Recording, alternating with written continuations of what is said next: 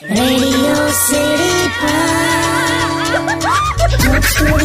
Studio.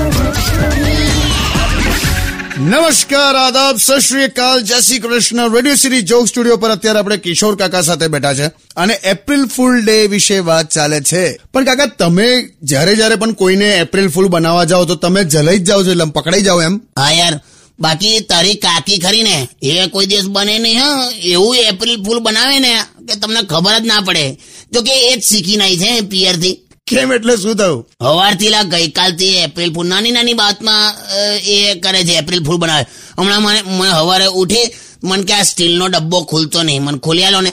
તમે આમ એટલું જોર કરીને આમ ખોલ્યો ને તો ધડ જઈને અંદરથી ટેટો ફૂટ્યો. શું વાત કરો છો? આ લાવું. પછી છે ને અમારે ત્યાં હમણાં ગરમીના લીધે કીડીઓ બહુ થઈ ગઈ છે. તો મેં મેં એવું કીધું કે પેલો કીડી મારવાનો પાવડર હાલ પેલો વ્હાઈટ કલરનો આવે ને હા. તે મેં લીધો બધો પાવડર છાંટતો હતો. પંદર મિનિટ થઈ ને તો પાવડર પર કીડીઓ થઈ ગયેલા. કીડીઓ પાવડર ખાયેલા. મેં કહ્યું આ કઈ ટાઈપનો પાવડર છે? તો મને કે એપ્રિલ ફૂલ કે આ તો દળેલી ખાંડ આપી હતી મેં.